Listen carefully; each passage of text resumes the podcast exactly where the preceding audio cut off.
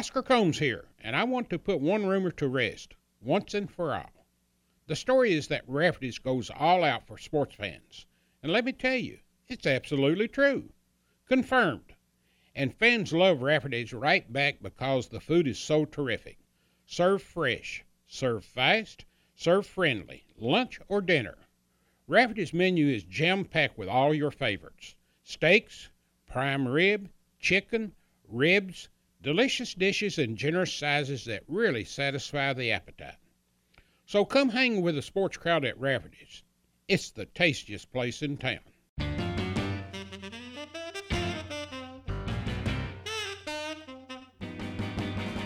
Welcome to Conversations with Oscar Combs, presented by Rafferty's and Double Dogs Chow House.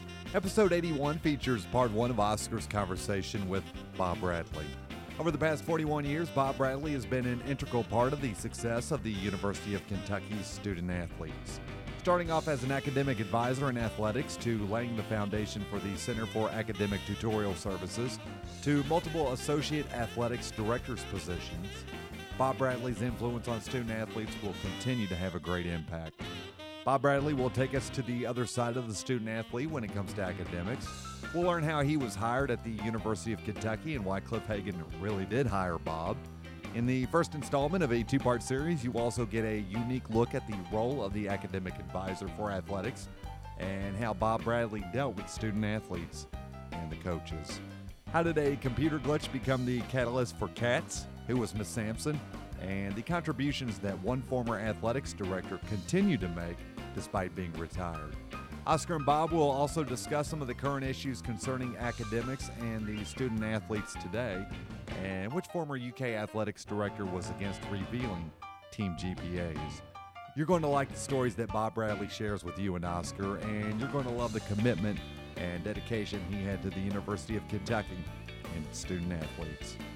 This is Conversations with Oscar Combs, presented by Rafferty's and Double Dogs Chow House, and his guest, Bob Bradley.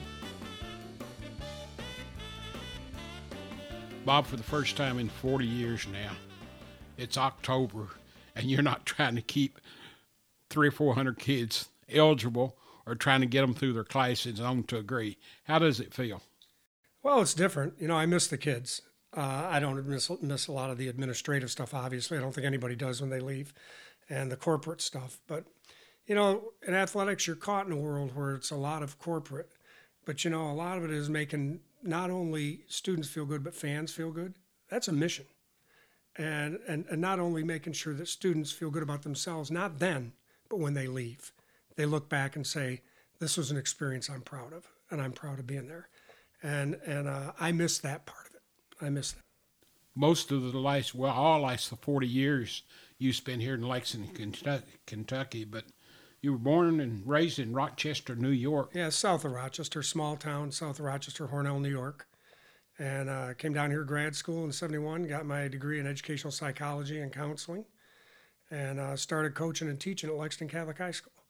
And then went from there to Lexington Junior because they had an opening for football. And that's what I wanted to coach. Catholic back then didn't have football in those days. And um, although John Ray tried to get it, his son was going to Catholic, and he tried to give us the equipment and everything, but they just didn't have the money to put it together. But anyway, so I went from there. Then I went over to LTI, which was the two-year college on campus, the university's two-year on campus as the coordinator. I was a counselor, then coordinator of counseling, and then went over to athletics. Did you ever play sports growing up in high school? Oh yeah, I played football, basketball, and baseball in high school, and then I actually went down to school in Salem College in West Virginia to to play football, and uh, ended up playing very short time, and then decided not to. So, how did you wind up from your earlier career in high school here over to UK? Well, it was a, it was a funny story. I was, uh, you know, I was the coordinator of counseling at LTI, Lexington Technical Institute, which you know, which was Lexington Community College, and and uh, Ben Averett, a guy who worked with me, was a practical joker, but he came into me and he said, Man, you know, they're going to hire an academic advisor for athletes. He said, You ought to do that. He said, Man, it's right up your alley. You're an athlete. He said, You'd be great with these kids. You should do it. And I said, mm, I'm not going to. No, they've, they've got somebody. You know, they'll have somebody in house. I, I, mean, I know how those things work. And, and he said, Well, you're crazy. I think you need to put your resume out. He said, let's get your resume out and go ahead. So I just sent a resume. I didn't even update it. Sent it over there, and uh, and I got a call two weeks later, and the secretary said, uh, Bob, I have a Mr. Cliff Hagan on the phone. Well, I knew it was Ben Averett because I knew Cliff Hagan wasn't going to call me. Yeah, right. So I picked up the phone and I said, uh, Bob Bradley, and this guy said Cliff Hagan, Bob, and I said, Hey, Cliffy, how you doing? and there's like the longest pause, and I said, Please don't tell me this is Cliff Hagan. And he said, Please don't tell me this is Bob Bradley. and he said, Look, I've got 247 resumes and I like yours. I like what you've done. I like the things you do. And he said, I'd like you to come over and sit down and talk to me. So it was a real honor just to go over. So I went over. And interestingly enough, I had been going over and playing basketball at lunch. You know, Cliff played basketball And every we've had day. many we've had many podcasts and one of the central things, if you were in good, you got to play basketball with Cliff. But you better lose, you better not win. well, I was going, oh, yeah, that's true. Oh, or he played another game. Yes. He never lost. Or. There was another game. But uh, anyway, I, so I went over, and uh, when I walked in, I was going to take it. I told him I, I'm going to bring an updated resume. I said, "There's a couple things not on there." So he said, "We'll bring it over." So I took it over, and Barb Isham, you know, his, His executive secretary at the assistant, yeah, said called and said, "Mr. Hagan, do you want to visit with this guy?" Yes, send him in. I walked in. He went, "You? Will you play basketball at lunch?" he said, "We could use another good basketball player. You need to be over here." So I thought, well, that's how you get the job. You know, you're How big was the how big was the staff or the people that that worked with student athletes as far as uh, tutors and everything at that time? Well, Oscar, you got to understand that the whole athletic department was probably less than 50 people. yes. And And this was in seventy seven. seven. And so, you know, my mentor at the time, I'll tell you, it was funny. When I took the job the first day, we were on that old part side of the Coliseum where the old ticket office was and, you know, under the bowels there. And I walked out of my office, which was down a hall with no ceiling.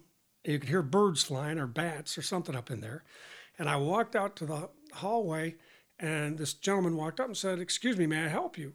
And I said, uh, No, I said, You know, I'm, I work here. I'm a new academic advisor of football and basketball.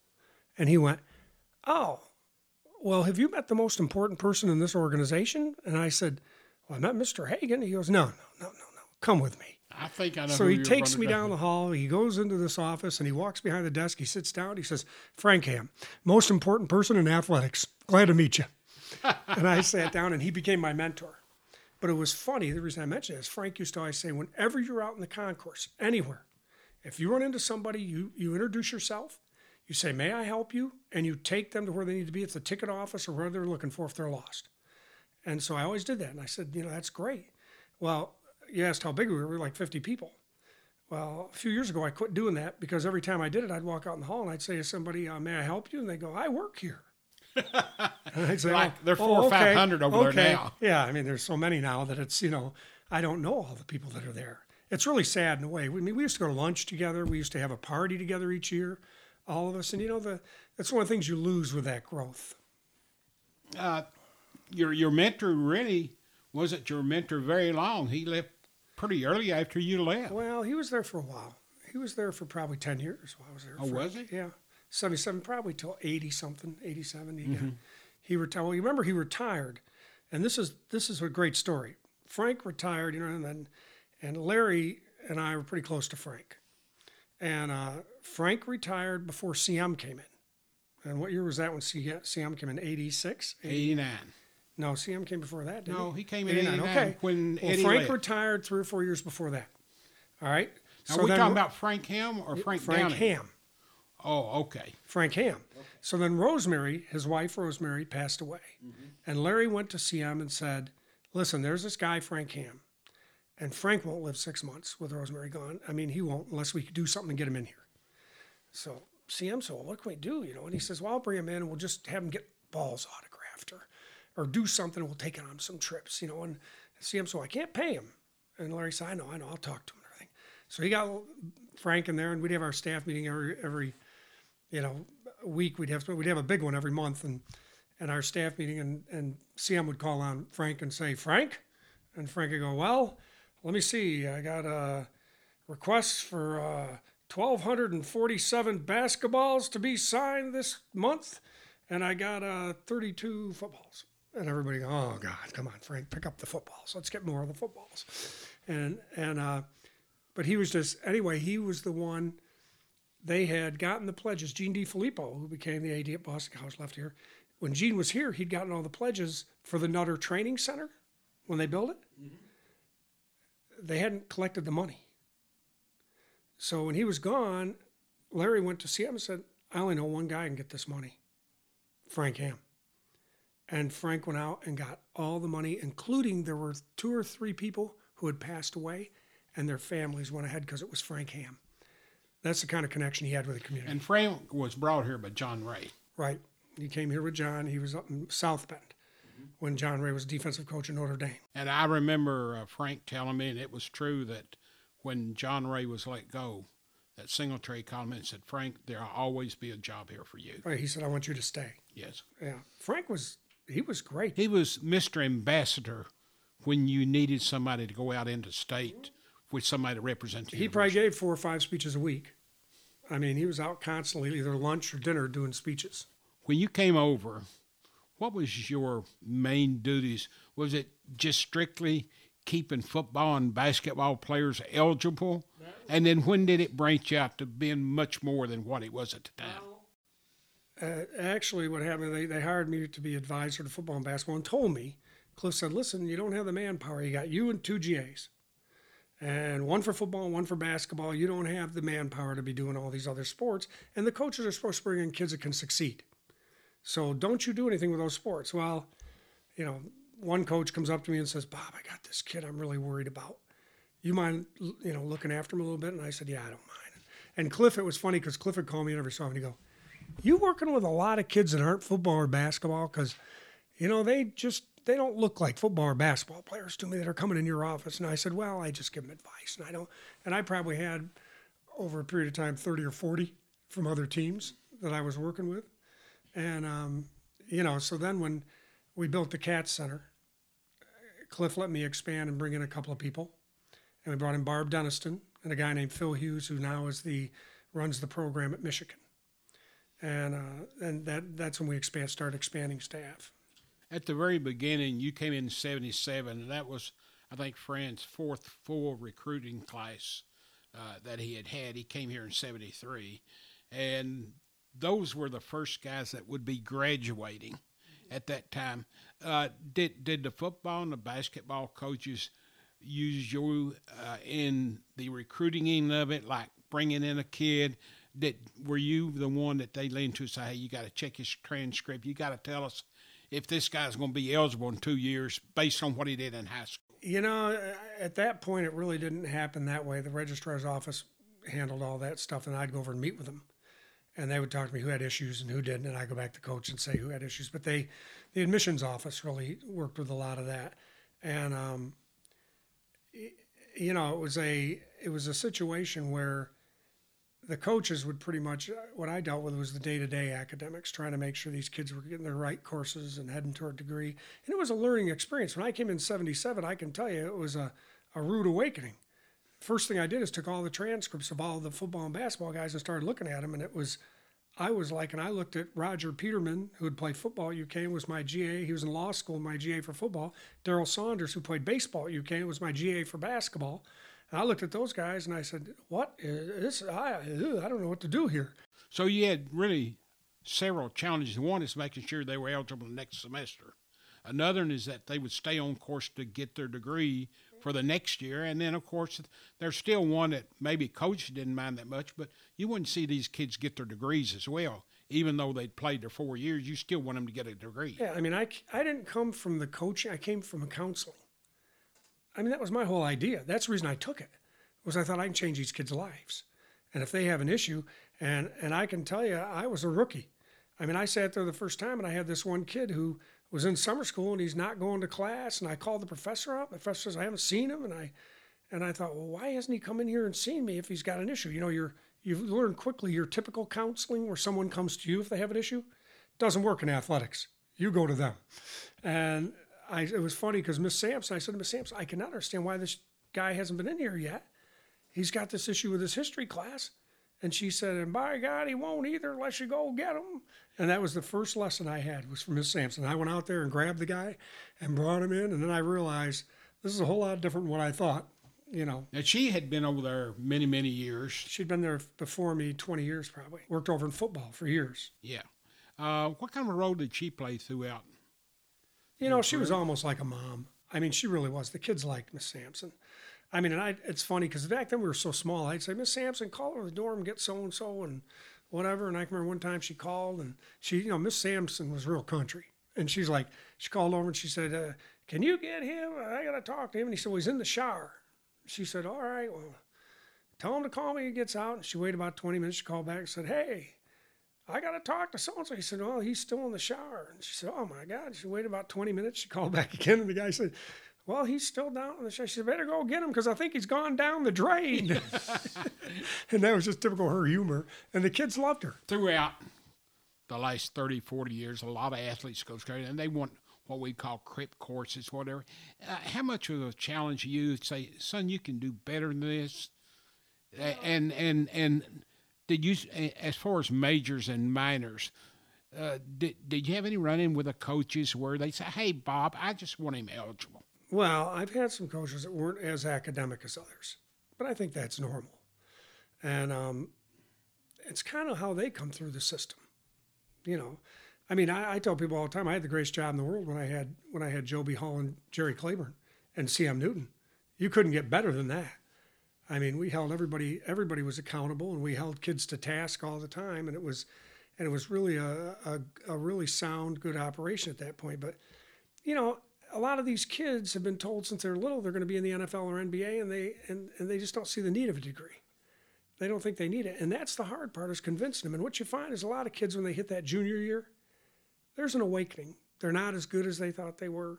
They start to worry a little bit, and you got to keep them on track and keep after them. You always laugh, Oscar, because I always people talk about you know crib courses, easy courses, and bunnies, you know, and everything. Athletics knows nothing about those more than the fraternities or sororities or anybody else. And you don't find faculty that are, I haven't found, ever found faculty are just athletic faculty. What I've found is that the ones that are not that demanding aren't demanding to anybody. They don't just pick out an athlete. They're not demanding to the, the kid that's in a fraternity or the kid. The course is just easy. You didn't have any North Carolina professors over here at the university? I, I'll tell you what, I don't, I, I don't think so. I never had to deal with that kind of thing, thank God. But you know, the degrees, what you find is the kids, they start out, and if they want a certain degree, and this was one of the things I've always said, if a, if a young person comes in and says, I want to major in business, and maybe his ACTs don't look like that, or his high school grades don't look like that, I don't, I, I told our staff, I've always told our staff, you don't discourage them. You let them go for whatever they, they're after. But we'll give them a course. You give them economics, you give them accounting. And they come in and they go, I can't do this. Now it's their decision. And you want it to be their decision to switch majors, not yours. early on, uh, and I think they've changed this over the years. You could change your major so quickly just to get the under level courses t- to get to good grades. Wasn't there a point in time where they didn't allow you to change majors as often to stay eligible? Well, they've done that now. It's, That's what it's I mean. harder now Yeah. to change majors. They have certain dates that you can do it and stuff. You used to be able to switch whenever you wanted to, and that was, you know, that was fine. Um, you know, it's funny. I I don't find the. Uh, I never found all the stuff that you hear out in the public, like, oh, they got the test, they got this. I had an economics professor call me up once and say, Bob, have you got like all the old tests for economics? My daughter's having some problems. Or he was, no, he was a math professor. His daughter was taking economics. Said, you know, do you have an old exam she could look at? And I said, I said, I, don't have any exams. And he went, really? Well, faculty, we all thought you all had all the exams, the old exams. It used to be the library had all the exams. They would keep a files of, they had a room called the AIDS room. They had all these files of all the old exams. Professors just send them over and say, put them in there. So, you know, there was no different access. And what's funny is I went to a Christmas party with friends about, I don't know, a couple of years ago.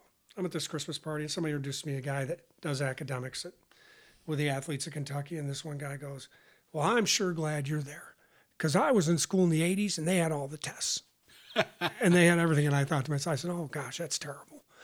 You know, that, that never should have happened. I'd have never let that happen. And he went, he never, he didn't realize I was the guy that was there in the 80s. You know, How how uh, at what stage did colleges, in particular University of Kentucky here, did you start getting involved in the process of helping coaches in the various sports determine where the kids they were recruiting were kids likely to be able to succeed in college? Well, usually that's sport by sport too, because in, in some of the sports you don't even worry about it, because you know you're swimming, you're even your baseball. A lot of time, you're very few of those kids are at risk kids. Eh, most of your at risk are in the football and basketball area, typically. Not all. There's some in each sport, a few, and that's why I had those coaches coming up to me and saying, "Bob, I'm worried about this kid." But I'll tell you, Oscar, I'd have I had the swim coach come to me one day, and his average his average GPA on his swim team was about a 3.4. That was Wynn Paul.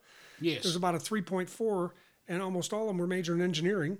Because I'd lift in the same room they lifted in, and I'd go in there and they'd be talking about their thermodynamics. Boy, that test was hard. and, and he came to me and said he's really worried about this kid.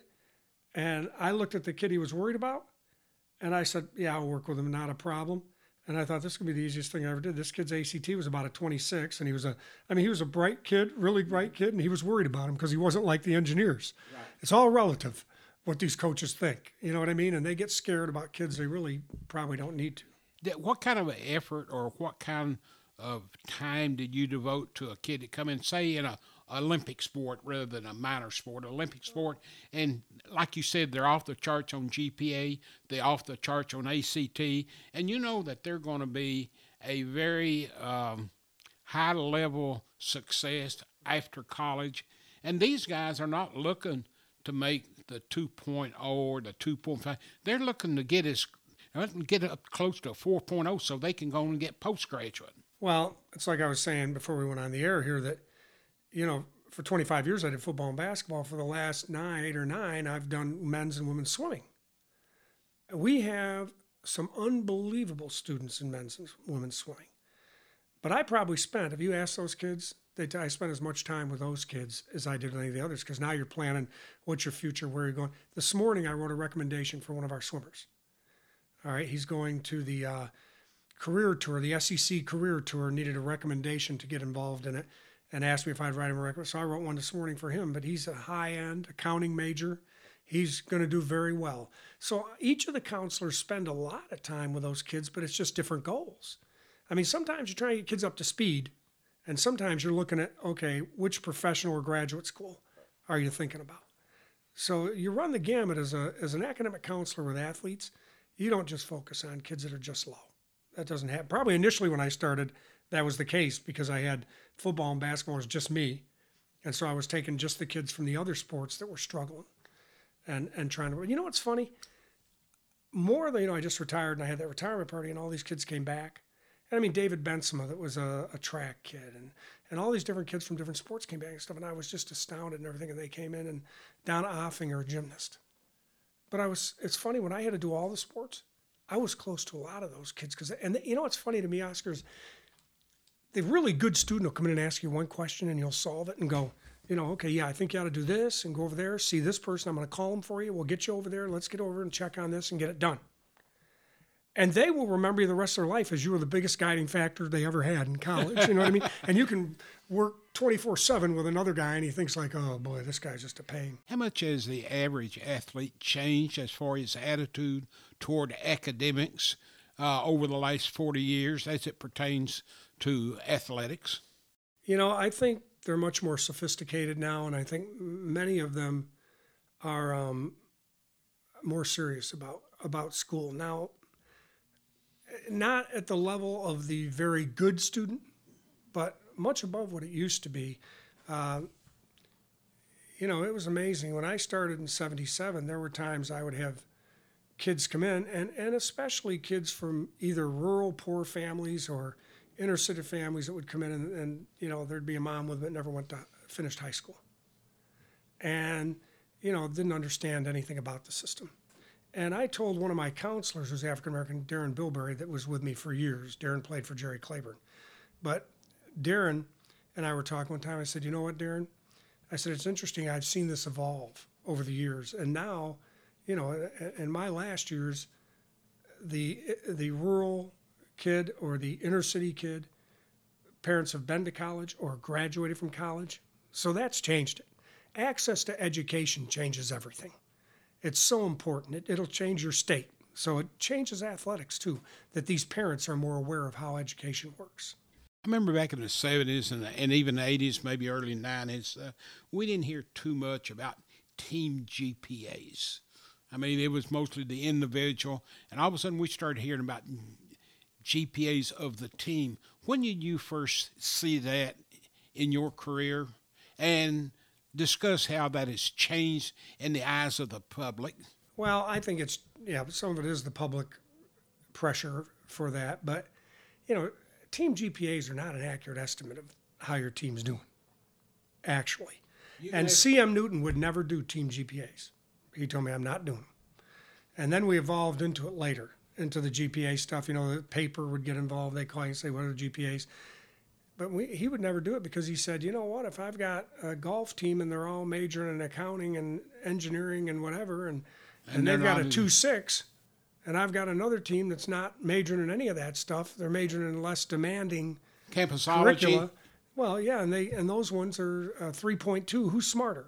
Who's the better team? And so it's not it's not real accurate. And I know the NCAA has gotten involved in some of this and about GPAs. And at one point, it was known all around the country how a coach, particularly in basketball and football, would load up their team with walk-ons.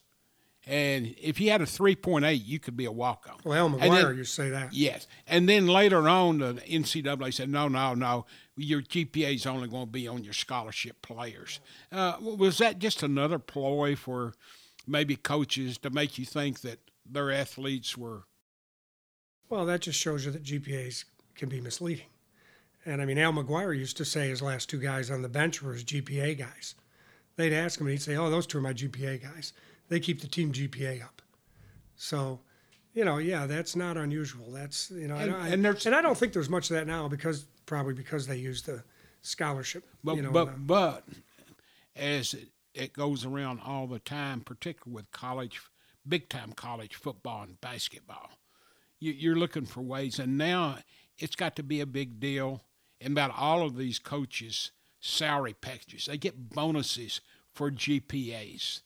You know, CM used to say, We're not doing that. It's an expectancy.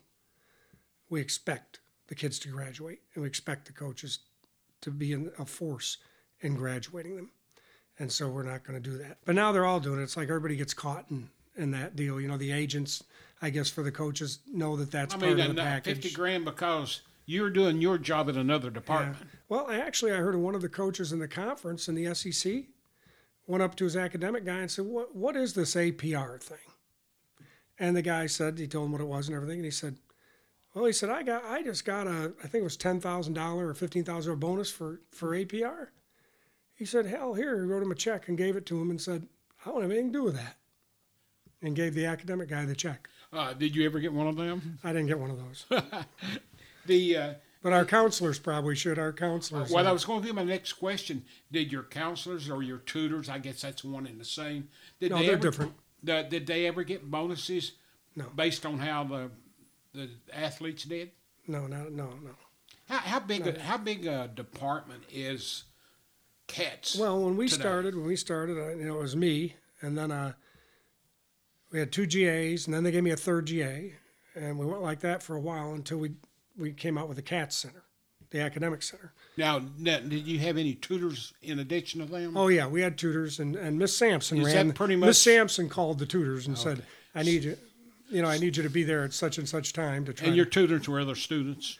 Yeah, students and some people that were adults that were out in the community that wanted to tutor. We'd hire, and we'd have back then maybe 20 or 30 or 40 tutors. Now we've got 180 sometimes. 180 so, tutors. Yeah, and they're all just paid piecemeal by how much they tutor whatever they do. It's Paid great. by the hour. It's great. Yeah, it's great for the students on campus, graduate students and that, because they can work it around their schedules. So they can come in and tutor in the morning before class, come back in the evening if they want to. They can work it around their their general schedule.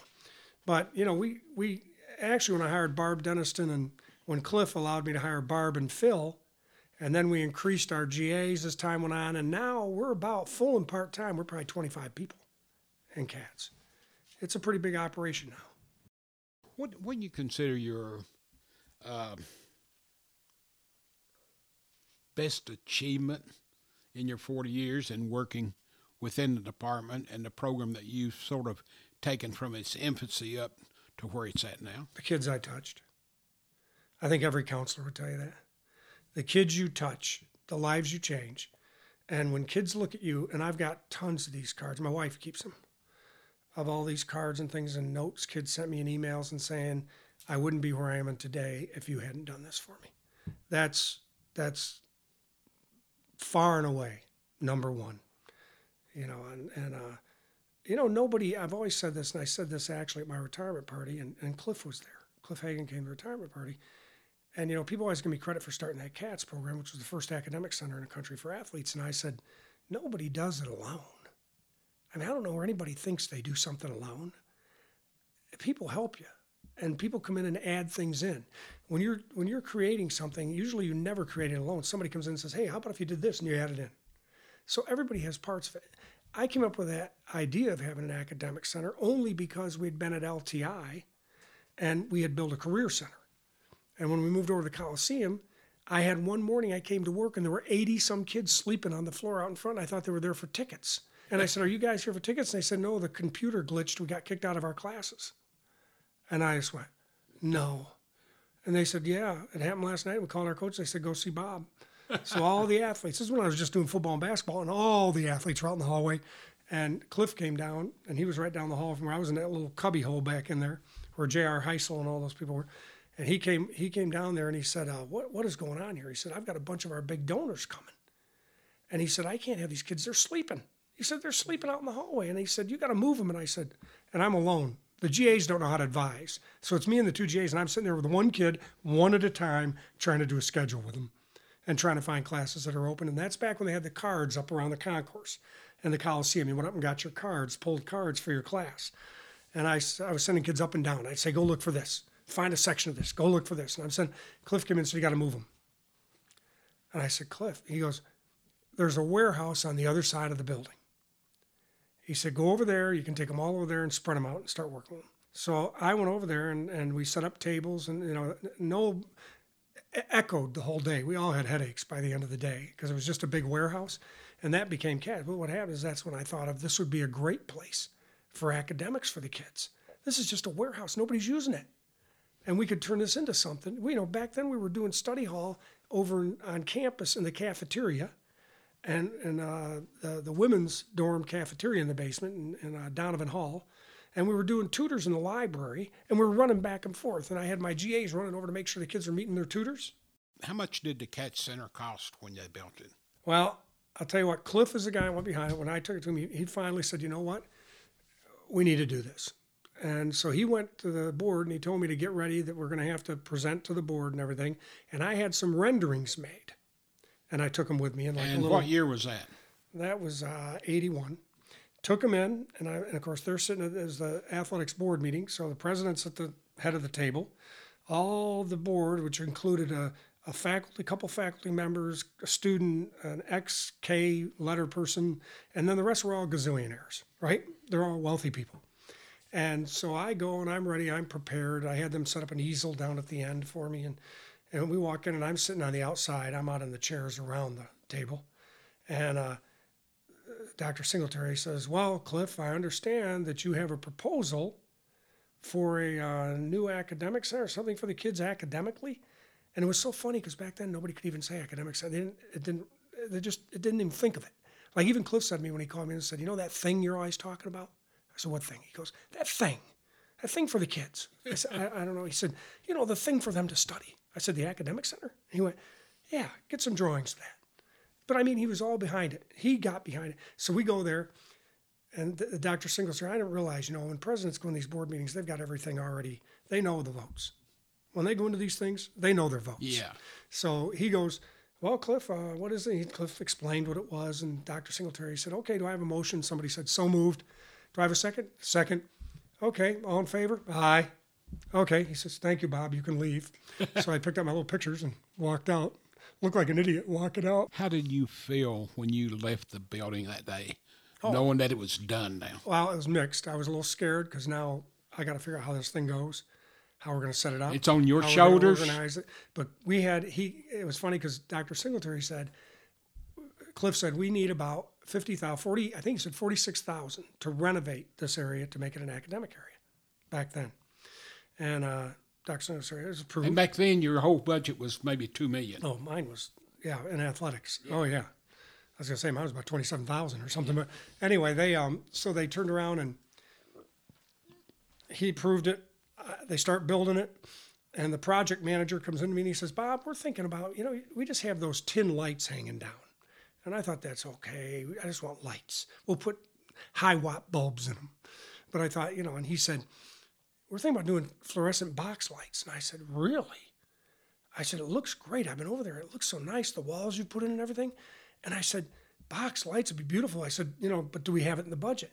He said, well, we're already spent a hundred thousand. And I went, no way. I'm in charge of this. And I got 46,000. And he said, I talked to, my boss talked to Cliff. Cliff said, just keep going, do what you have to do to get it right, make it right. So it ended up a, a, a really nice, I mean, a lot of schools would like to have that area now. You know, there, there's some people that should listen to this that a lot of the things that Cliff Hagan done went totally out of the public's view back then. Cliff cared about the kids. I'm going to tell you something. I think Cliff, and you've heard that story, Cliff may not have had the greatest life growing up. I don't know all that, but I've heard stories. And Cliff cared. I mean, he really cared that, you know, that these kids had things in life. He, Cliff Hagan's a great guy. Cliff, Cliff, I think was, you know, I think sometimes he was more shy than people realized. Even though he was the All-American and he was everything, he wasn't that guy that was just out there arrogant and all about himself. He just was quiet and shy, and so he would stand sometimes by himself, and people would think, "Oh, that guy's arrogant," or something. It's crazy. He was a good person. Oh, without question. Your biggest thrill in the 40 years from interacting with different kids? Was there a moment where you thought, wow, this would have never happened to me if I'd been an electrician, if I'd been a teacher, well, if, if I'd, I'd been, been a counselor anywhere else, it wouldn't have happened. But I mean, I've had kids that that I've had kids that are um, successful, and I feel like I was a part of it. You know, and I mean, guys that I've gotten really, really close to. I mean, I have. You know, there, there's a guy, Keith Martin, who's, who's director of finance and operations for the NCAA out of Owensboro, that played football for us. And uh, and became director of finance and operations. You know, and got his accounting degree, and I hired him, and he and he got his MBA while he was working for me as a GA, and and then went on and ended up at the NCAA, and and his, I was in his wedding, he was in my wedding. That wouldn't happen, you know. And a kid, Ron Bajelid, who became third, people don't realize he became third in Olive Garden in in North America or international, wherever they are. He was third in the company you know, he's retired now. Keith has left the end, retired from NCAA too. These guys made enough money they could retire. I had to keep working. What was your biggest disappointment?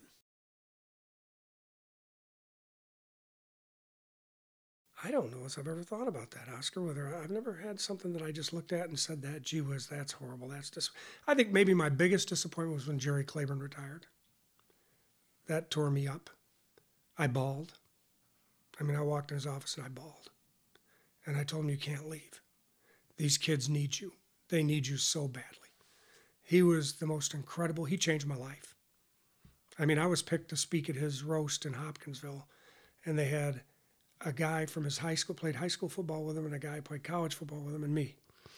And uh, you know, he was so proper. And I got up there, and I and they had a picture of him in a wrinkled T-shirt, tennis T-shirt, because he played on the tennis team too. And I held up that picture and I said, Coach, I said, this is a little disappointing for me. Look at your shirt. Oh, he got all flustered. they, they came and got me from football practice to take the tennis picture, and they threw that shirt on me, and I was embarrassed. I can't believe they did that and made me stand there in that shirt all wrinkled and everything. But he was, listen, when Jerry Claiborne came, he called me up and he said, Bob, can you teach me what a transcript is? A Kentucky transcript. So I went over and met with him. He said, Can you give me all the transcripts? So I made a book of them for him, a binder.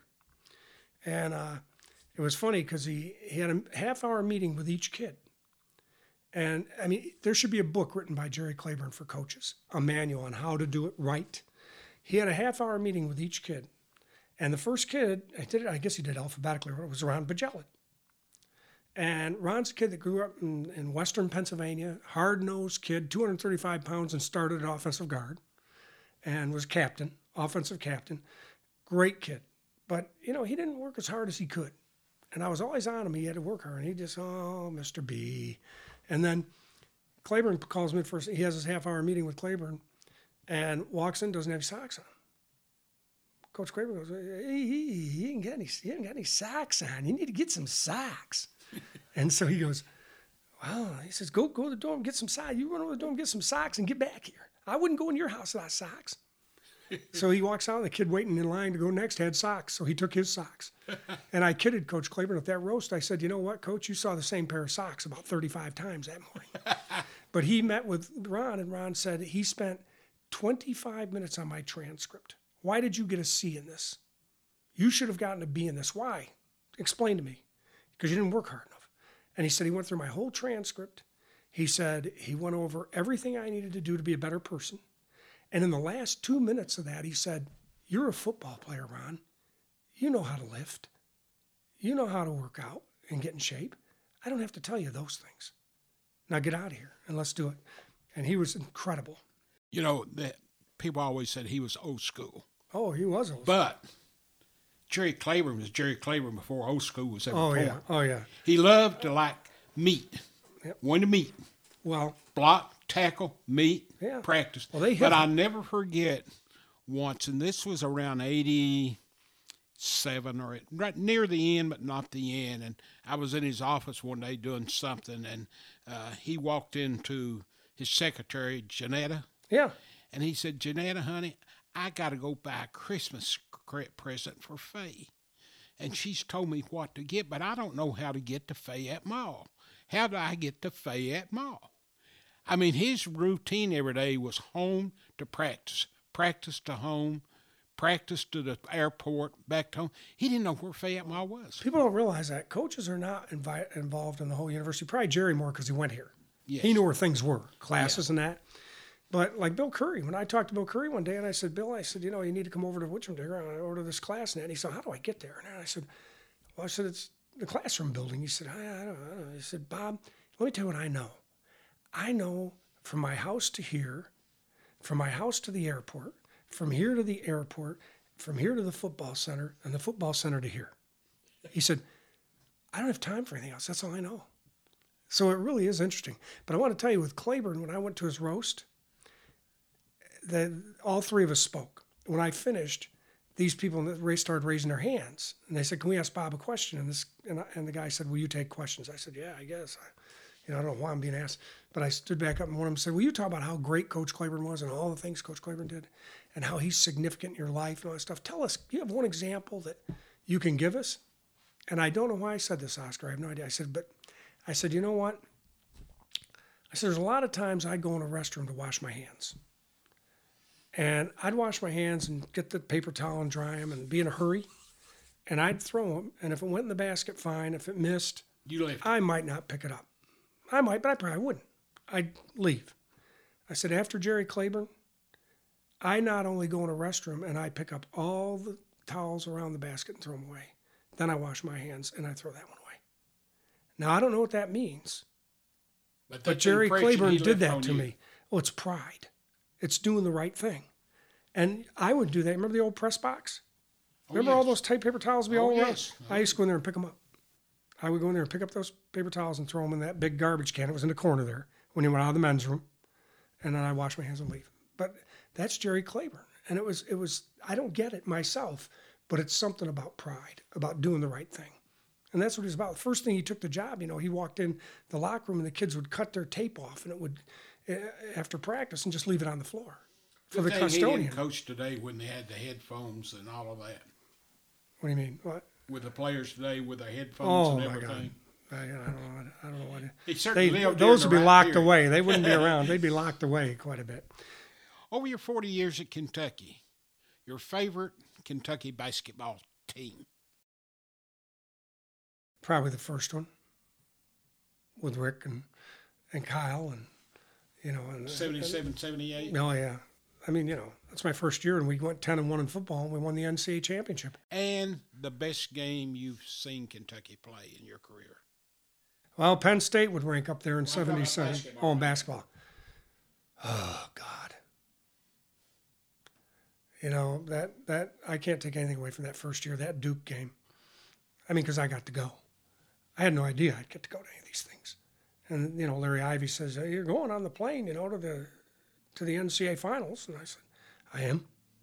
I was like stunned. And you know, and he said, "Yeah." He said, "Bob, you're part of this. You're on the plane." And so I'm on the plane to St. Louis and the Checkerdome, and I remember sitting there thinking, "I can't believe I'm here." So that stands out to me as as probably the other games that really stand out is when Rex Chapman was here, and we we played like Ole Miss on Saturday, and we played a Sunday. It was a Saturday Sunday, and we played Oklahoma. Oh, Remember yes. that? Uh-huh. Yeah. It was two games right in a row, and he won, he had the winning game winning basket in both games, right at the buzzer. It was unbelievable. I've never seen anything like that. Kentucky football, your favorite team. I know what you're going Uh, to say, but I, I well, it's not seventy seven. Oh, it's not. No, they're my, they're some of my favorite guys. You know what the funniest thing is? I was just a little older than those guys, and you know, and they were like, and I it was hard trying to get them to do things. The ones that didn't want They it. looked at you. And I would like you oh, tell yeah. me. Oh, I can tell you. And of course, Frank Downing was before me, and Frank Downing had, you know, he was older and he was bald. And I mean, I came in and I look like I'm about 23 when I'm, you know, when I'm 28. And they thought And I- you were probably a Oh, wow. I than. listen, I can remember the first guy I walked into in the train. I was looking for this guy because he, he had he had com- hadn't completed a correspondence course. Fran, first thing I got there, Fran took me. He said, "Okay, we got five guys got issues." I don't even know what I'm doing. I'm, I'm like, I don't know anything about the job. And he says, "We got five guys got issues." So I'm running over campus, talk to deans, try to figure out what, how things work, what could happen, whether those kids could make things up. But one of the kids had a correspondence course, and he was a smart kid. He didn't care about school, but you know what he'd do? He had his room was full of paperback books. He read constantly.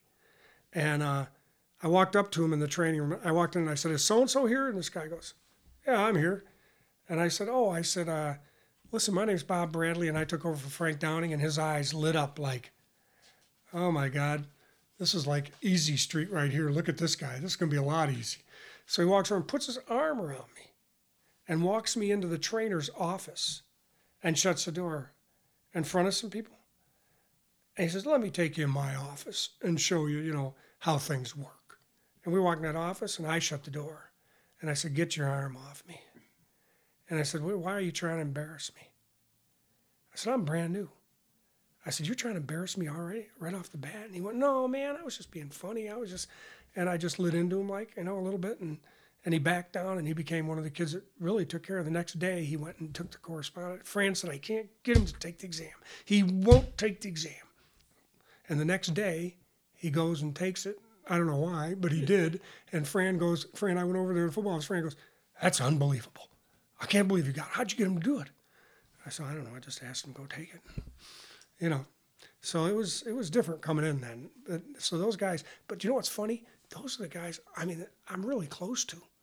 A lot of those guys, you know. You don't remember who that individual was? Oh, I do. I'm not going to say his name, but I, but I, yeah, I remember all of them. But it, but you know, it was, uh, you know, and, and it was just amazing that that those guys later would all call me and come back and look me up, and you know, it was great. So your favorite all-time Kentucky football team? You know, probably that '84 Hall of Fame Bowl. Beat Wisconsin. Those, yeah. Yeah, But those were just, yeah, we were nine and three. People don't realize that. People don't think about that. That kind of slipped under the radar. And it was, I think had to come from behind at halftime to and, win that yeah, we did. And there were only, you know, back then there were like, Bill 12 Ransome? there were like 12 bowls in America, Oscar. Think about it. It wasn't 40 bowls. There were like 12 bowls in America you could go to. And, you know, people didn't realize, I mean, people don't think about that now. They don't think back to when there weren't any bowl games. There were very few. And so that was quite an honor to go there. But those were the kids, you know, the, the kids that I, I talk about that I would, I ended up really, really close to on that team. Best UK football game you've witnessed your 40 years. Well, I don't separate things that way. You're asking me tough questions because I don't, I don't ever separate them out there. Which is the best football game? In well, probably be that Penn State game. Would probably that was just unbelievable when we beat Penn State up there. You know, it's funny. It rained. Bad weather. Well, it rained the whole game, mm-hmm. and then Dallas Owens intercepted pass and took it in for the touchdown, and the sun came out. It was unbelievable. And the sun, all of a sudden, the sun comes out, and everybody's just looking around, going, "Holy cow!" I mean, we were singing "My Old Kentucky Home" at the end of that. And actually, the best basketball game I ever saw, and I think about it, one of the best was Kansas. When we beat Kansas with Dwight Anderson and, and, and Kyle Macy, and Dwight blocked the inbound shot with like Down six late in the seconds or so, threw it to them, and Kyle hit it, and they called timeout, and they didn't have one, and it was a technical, Valentine. and we beat them. Yes. And uh, that was pretty unbelievable. And that was the day that Clark Kellogg made his official visit. Oh, is that right? Yeah, I thought we had him. I said because the whole state was the loudest game I'd ever been to in Rupp Arena, and everybody started singing "My Old Kentucky Home" at the end. And I thought, well, this kid, he didn't go. And they had, you know, they did all the recruiting stuff. They had a cake for him in the lodge. They had his his jersey up, and they had, you know, and I mean, it was the whole deal. And I thought, gosh, this kid must be really good. You know, that's what I always laugh about. Is everybody says to me, like when something happens, they'll say, well, you should, you know, he was a really good player. You should have known who he was. And I said, when the NCAA, when we had our investigation, they said, well, you know, you should have known who that kid was. He's really good. And I said, every player we bring here is good. I don't ever look at bad players at this place. Did, did, did you always have good support uh, with the, the various coaches at UK and supporting things you'd want to do? And what was there? You talked a little bit earlier about a little bit of it, but uh, were there professors that coaches would want you to put kids in like that? And then speak a little about about what happened at North Carolina, and could that happen again somewhere? Well, yeah, I think it could happen. I mean, it's I don't I I found that from a different perspective, Oscar, because you know I, I guarantee you I don't I'm not sure of this. I shouldn't say it probably, but and I'm, this is this is without any expertise, but there are probably professors in the university that have had people that work in their office grade papers or maybe multiple choice papers, but grade and do things. And there are people that are, I mean, they have assistants, they have these graders for classes all the time. And this lady that was working there in the African American Studies program had her degree and was working there for that guy. And he was traveling a lot. And, you know, I, I'm not saying that, that probably, I don't know if it's happened to that degree, and I don't know how much she did. Uh, I know there were some good people that lost their jobs because of that. They weren't bad people. And I don't think they really felt like they were doing wrong things. And even the guy that was the senior associate athletics director for academics, John Blanchard, who's a very close friend of mine. John's very religious, full of integrity. I mean, just upstanding guy. And, you know, he he he didn't get really caught up in it because as soon as it happened, he went into Bubba Cunningham and the AD and said, "I'm resigning. I'm out of here. I'm not going to be involved." But you know, John said on the record that he had talked to the faculty policy committee for athletics. He said uh, he said twice, and uh, I don't think nobody could remember exactly because there weren't any minutes. But he had brought it up because his staff had said something about this course that was being taught, and he took it to them, and they said, "Well, is it a TA teaching it?" Because it was an actual course, but they only had to do a paper for it, right? So he said, "Is you know?" He told them about it, and they said, "They said, uh, is it a TA, a teaching assistant?" And he said, "No, it's a full professor. He's the chair of the department." So I said, "Well, if he's chair of the department, he can do whatever he wants." As a person who's been singled out many times as one of the leaders across the country in college athletics, being you on how to do things right and everything, do you think the NCAA should revisit this to where academics should be a part of NCAA rules versus what North Carolina says it should be left up to the school?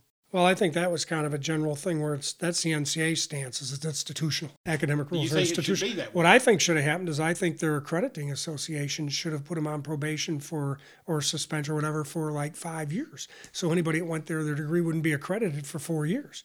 Now that would have stung. Even though people might still go to North Carolina, now you're going to a place people kids that can di- decide between North Carolina and Wake Forest and Duke and places, and now they go, do I really want to go there? Because my degree's not going to be accredited from there. Now that if their academic association is step, but all they did is put them on probation for I forget how long, and then they took them off, and it really was an academic issue.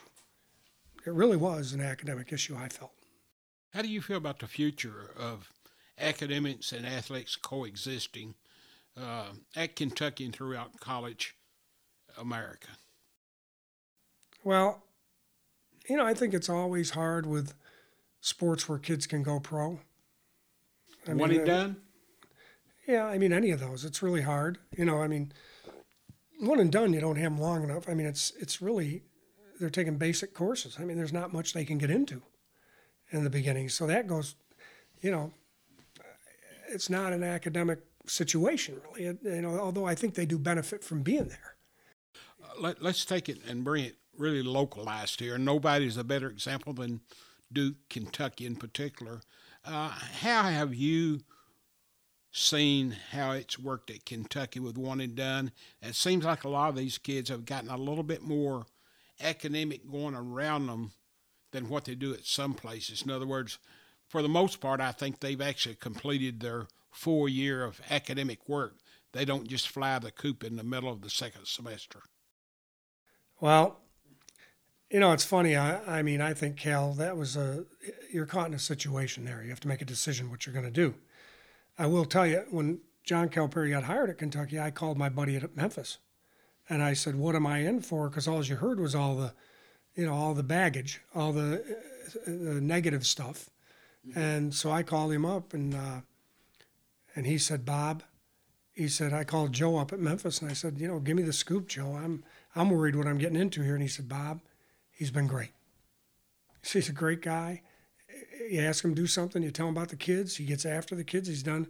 He said he's been great to work with. He said, you know, and he said he's 30,000 feet up looking for the next thing he can do that will be good for the community or good for the for the program.